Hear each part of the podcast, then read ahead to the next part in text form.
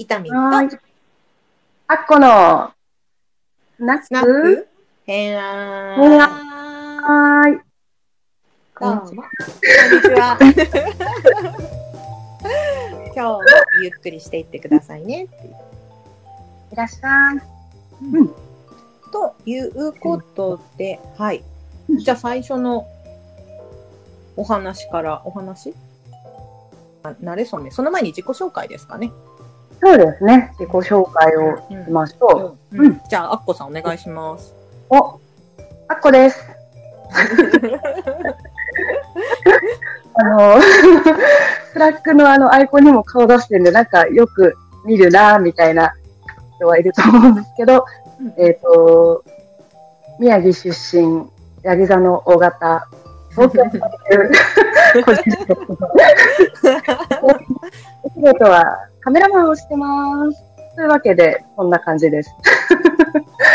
イタミンさん、はいありはい、ありがとうございます。えっ、と、私もよく Slack で書き込んでて、多分うるせえなと思ってる人たちも 多いと思うんですけれど、イタミンです。出身は北海道です。で、私は獅子座の A 型？そう、獅子座の A 型。樋口さんと一緒。おー、そうそうそう。で、えっ、と、出身、出身は北海道で、今東京に住んでます。で、今は現時点ではヨガを教えています。っていうことで、やっていきたいと思います。お願いします。イェイイエス、お願いします。じゃあ最初、ラジオの多分、慣れ初めを話して、ですこのラジオの趣旨をお伝えした方がいいかなと思って、そうですね。うん今回、シャープゼロを作ったんですけれど、うんなんか、アッコさんあれですか、はい。ラジオを何かやりたいなって、もともと思ってたんですか？そうですね。なんか前 YouTube、YouTube ライブで、なんかスナックアキコっていうのをやってたのも すごい興味深い、それ。編集とか全然それでしてなかったんですけど、うんうんうんなんかそういうのもあって、こう、なんかやったら面白いかなとは思ってて、なんかそのタイミングでね、あのー、 Slack でオフ会があって、うん。なんかあったら面白いねの流れに、こうイタミンさんが乗ってきてくれて、すごいその Slack のオフ会、ね、コテン Slack のオフ会の時にあの偏愛の部屋が、なんで作られてたのかわかんないんですけど、ね、私参加してないけど、旗から見てると、え、変態？みたいな。古典の中にそんなことあっていいの？みたいな。なんかもうあったんで、とりあえず、うんうんうんうん。ですぐにみんなが部屋に分かれていく中で、はいはいはい。帰っていこうかなって思ったら、はいなんか私と、えっ、と、たかちんさんかな？しかいなくて、あれみたいな。で、青柳さんとかが来て、みたいな感じの流れですごい盛り上がって。そうそうそうそうそう。アキレス腱っていう単語しか見がすごい目に入ってきて、メモに書いてあるだったのかなそう。あの、好きな女性の方がいて、あーちょっとわかる。樋口さんのアキレス腱見たいみたいな。っていう。話があって。そう。そう。そう。やばい、もう。最高だなって思いましたね、やっぱ。結構ね、古典の中の人たちって気が合いそう。な人たちすごく多いから、そう。ですね。うんうんうんうんうん。なんかやっぱ似てるものが同じだと集まる、集まる話の内容もね、似てくる人たちが多いから、はいね、そういう交流がもっとできたらいいなっていうことで多分前回のオフ会だったんでしょうね。そうですね。うん。で、ら、このタイタイトルができた流れですよね。そうそうそうそうそう。んうん私が完全に乗っかっちゃった感じでこのラジオ始まったんですけど、えっ、と、なんでスナックかっていうと、アッコさんと話をしていて、二人とも、うんあのスナックにいそうって言われるっていう。そうよ夜が似合う的な。夜が、夜が似合う。夜、スナック。しかも、夜って言っても、スナックっていうね。そうそうそうそう。そうそう。スナックっぽいねっていうところから、じゃあ、スナックに皆さん来てもらいましょうかっていうところから。そうですね。うんそうそうそうそう。変態から偏愛に、そう皆さんの好きを存分にここでお話ししてもらいたいなっていう形でスナック,、うん。スナック偏愛をこの度オープンということで、ここにしました。回転。開店、開店。ちなみに今日は飲んでないです。まあね、ぶっちゃけ昼間ですからね、これ。昼間だからね。まだ昼間だし、ね。日曜の。そう日曜の昼間に撮影してるので、お酒は飲めないんですけど、皆さんお酒をゆっくり飲むような、飲みながら聞けたらいいなっていう感覚でお送りしたいなとそう。も思ってうね。、飲み物は用意してるんですけどね、ルイボスティーが中に入ってカフェインでもないんだね。ノンカフェイン、ノンカフェインね。健康的だよっていうね。そう。なので、1本あたりだいたい20分ぐらいおね話できればいいかなと思っているので、じゃあ記念すべき今日、今回のお品書きの偏愛をタイトルお願いします。はい。はい今日のお品書きは、ででん、古典ガイド。古くない？やっぱり昭和っぽくないブラ ックだからしょうがない。なんかそう。こういう感じで。そうはいはい、はい、では皆さん。古典の、古典ラジオのね、リスナーの皆様向けなので、まず最初に私とアッコさんの古典のラジオのどこが好きなのかっていうところを最初にお話しした方が深まるかなとか思って、それをテーマに選ばれました。うん。そうね、そもそもそれがきっかけで出会ったね、そうそうそう。皆さんなので、うん、うん。まずは、が聞きたい。アッコさんは、うん、お、はい。最初に、最初にアッコさんから聞いちゃいますけど、歴史、歴史ってもともと好きだったんですか、あの、勉強したきっかけ？いや、やっぱね、弱者なんですよ、私も。弱者。教科書で年号を覚えるのが本当に苦手で、うん。やっぱり歴史ものの漫画だったりとか映画はすごい好きだったので、うんうんうん。あの本当に、それこそ古典ラジオみたいな人にスポットを当てて、はいそのはいこう、どういう生き方をしてたとか、どういうね、その流れだったっていうのをこう、ぐるっと教えてもらえると、そうだったんだみたいな感じで。うんうんうんうんうんうん。っていうのがあるんで、もともとは弱者です。あ、もともとは弱者、でも好きうん。歴史そう、すれば、その人だったり、その流れだったりとかは、うんうですね。ロマンを感じるっていうのもあるし、うん。確かに。おすあ、なんか好きな時代とかあるんですか？あの、結構、幕末、やっぱり好きです。なんか、もう分かりやすく、龍そう馬が言う方を読んだとか、ルローニケンシンとかも好きだったんであ。確かに。わかる。ケンシ最後ね。まあね。幕末は推しメンたくさんいますからね。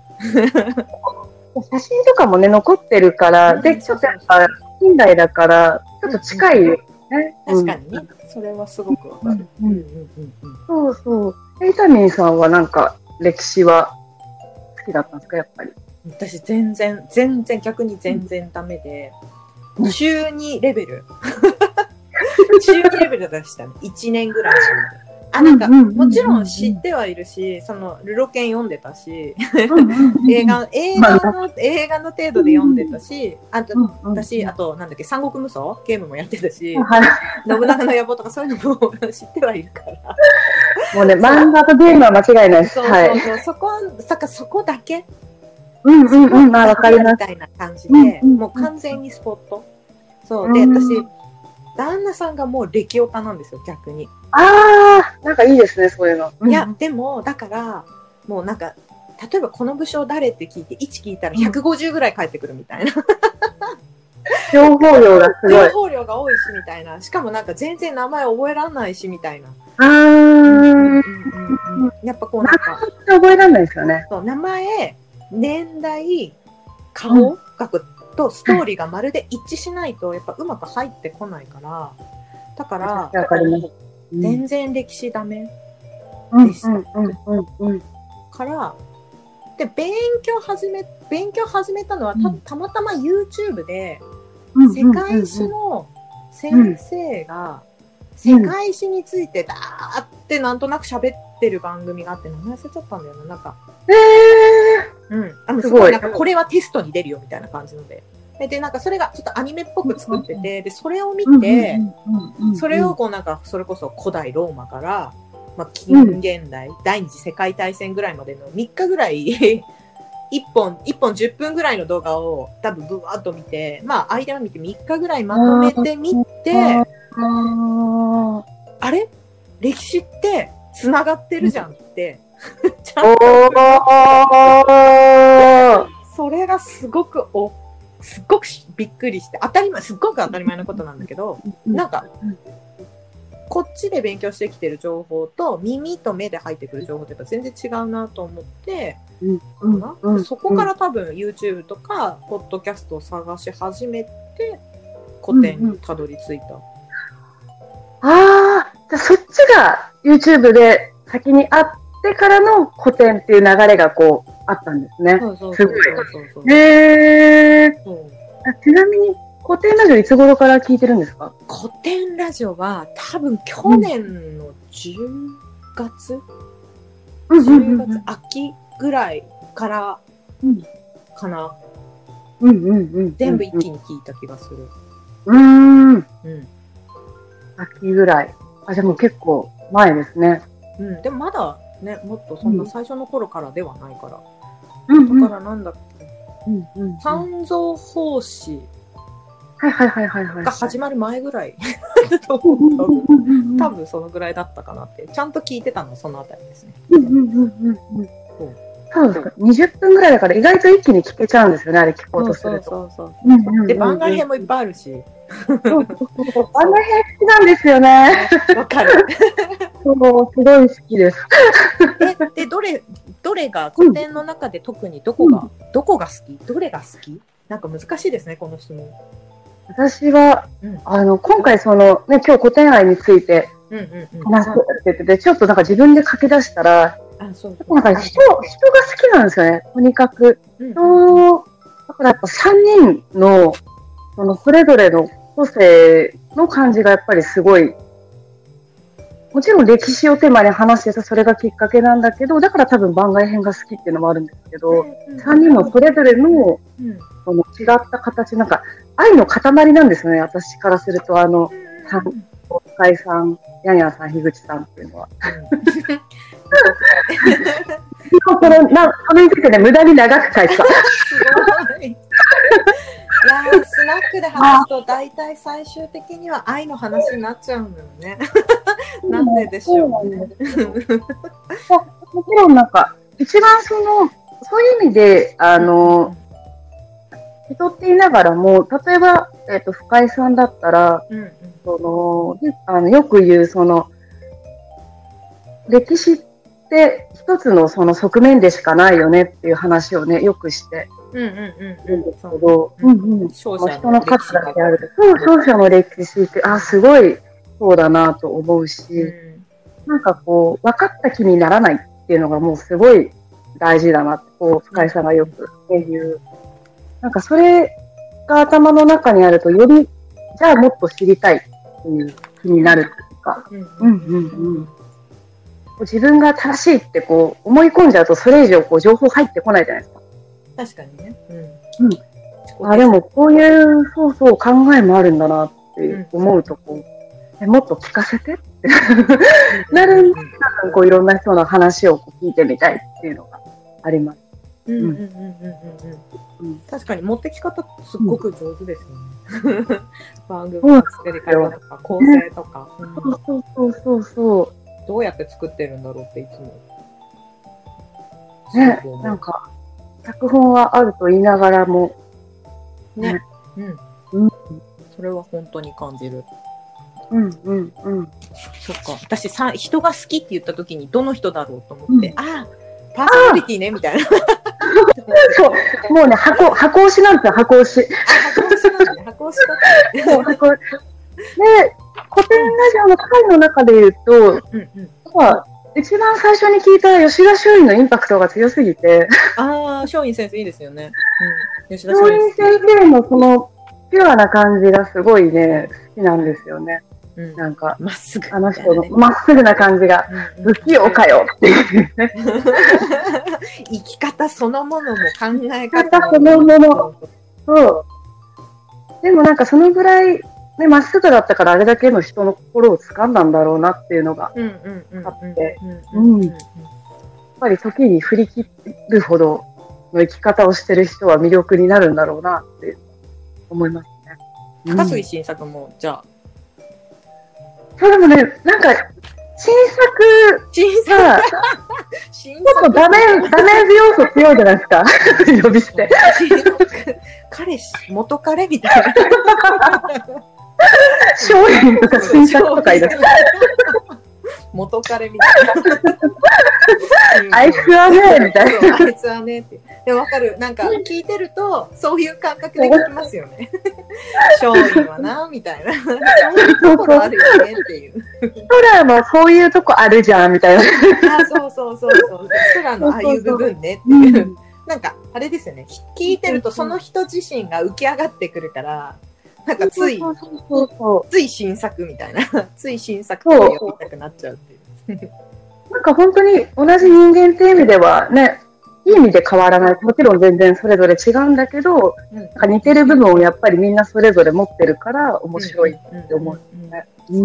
でそうですね。ビタミンさんのねうんうん。好きな、こう、人というか、推し、推し、古典。が、そうですね。私も古典が好きな理由は、解説がすごく上手な、うん。解説がすごい上手というか、ちゃんと自分ですごく分解して腑に落として喋ってるなっていうふうに感じるのと、多分伝えたいテーマをちゃんと決めて、そこから作り上げてるのかなっていうふうに思う、感じることがすごく多くて、もうただただ聞きやすい。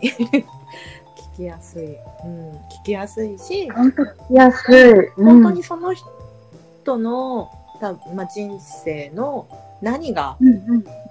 刺さったのかっていうところをきちんと言葉に分解して消化してくれてるところが、ああ、なるほど、なるほど。ううんうんうん。で私が好きな回は、えーっと、はいコミュニケーション誌いいですね。私なんだろう、歴史もすごく好きなんだけれど、概念的なものがめちゃくちゃ好きだから、ああ、いいですね。私概念的な、なんか、えっ、と、概念的な要素がすごく好きで、なんか、うんうん。えっ、と、なんだっけな、で、この昨日聞きやすい、聞き直したんだけれど、うん。あの、樋口さんが言葉っていうものを書き出した瞬間に二次元になりますよねって話をしてて、言葉で頭の中だと一次元で、映し出すと二次元ですよねって話をしていてうん、すごい上手に表現するなっていうふうに思ったんですけれど、あの、うんうん言葉ってものすごく難しいじゃないですか。あの、ん自分のなんか、ここにあるものを表現したいけれど語彙力ないみたいなことってあったりとかしもう毎日それ。とかするじゃないですか。だから、うんその誰かが何かを発した単語、言葉一つ一つには、全部ものすごい背景があるんだなっていうのを、すごく感じさせられたんですよね。うん、で、私多分その、うん。うんでうんうん。私多分歴史を勉強してる、今もまあ読んでたり、学んだりしてる理由が、そのうん、世界を構成している要素を見るのがすごく好き。ああ、面白いですね。う。んうん。だから、それが言葉だった。だから、えっと、お金、うん。お金、えーっと、まあ、コミュニケーションし、まあ、あと天皇、宗教、まあ、この辺はやっぱり、あの、すごく好きなんですけど、その中でもやっぱり言葉がないと、これらって残ってこなかったなっていうふうに思う。うんうんうん。から、ね、言葉って、一言で誤解させちゃうこともあるし、傷つけちゃうこともあるし、いや、そんなつもりなくてもっていうふうに。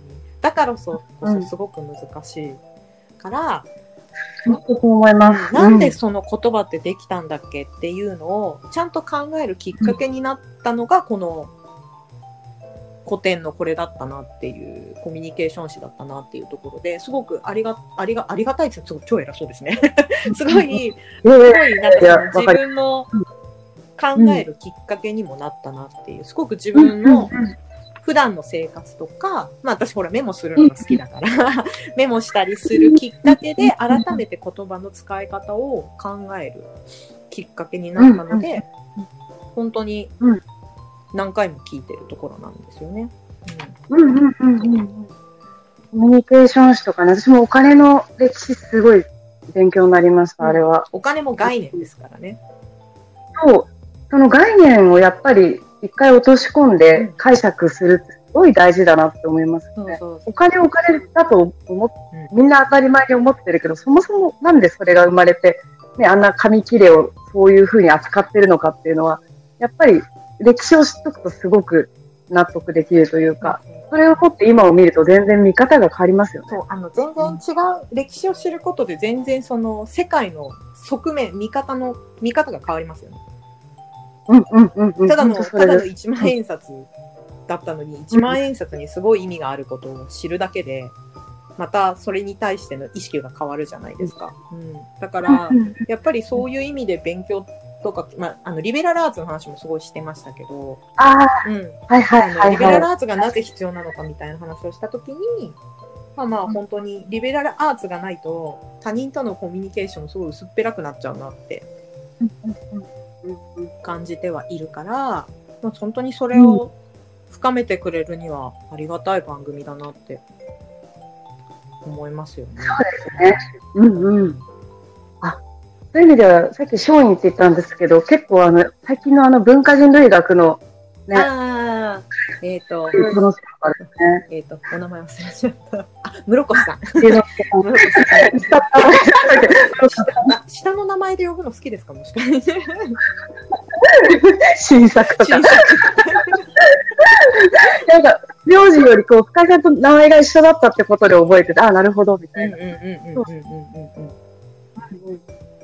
うですね、あの回は、文化人類学すごい自分にフィットするなって、多分、あの、古典ラジオ聞いてる人みんなそういう人だと思うんですけど、うんうんうんね、あのリベラルアーツと同じような、ね、フィールドワークで相手の文化の中に入って、うんうんうん。うん、そういうね、自分の視点とまた全然違う視点で考えるっていうのはすごい大、もう最近本当にそう、あそこから得たものが多いうん。ですね。うん。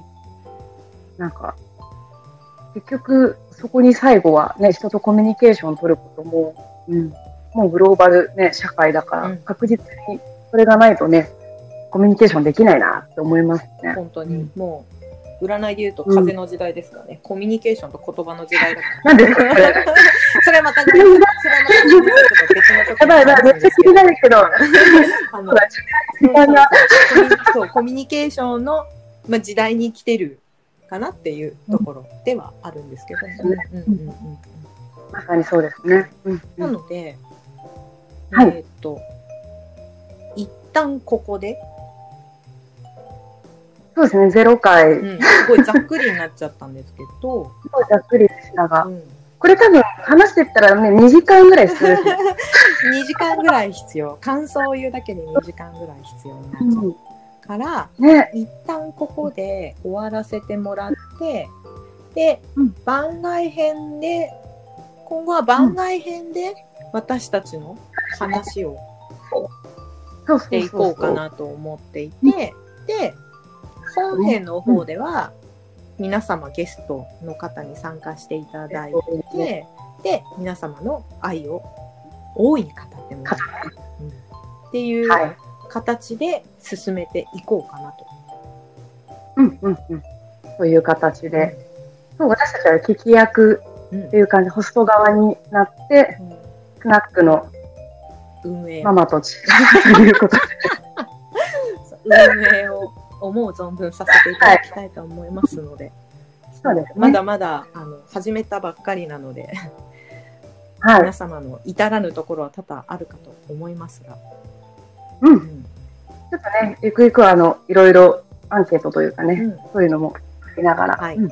ぜひ作っていければなと思いますので、うんはい。次回どんどんみんな参加してください。うん。次回のごめんなさい次回の記念すべき第1回目は？第1回目は？はい。第1回目は、えー、第1回目、古典愛。こ そう合ってます古典愛のを他のゲスト4人の方古典愛を他のゲストに語っていただくと。語っていただく4人。4人でそ4人語っていただきます。と思いますので、また次回もどうぞご来店お待ちしております。お待ちしております。じゃあ、ありがとうございます。はーい。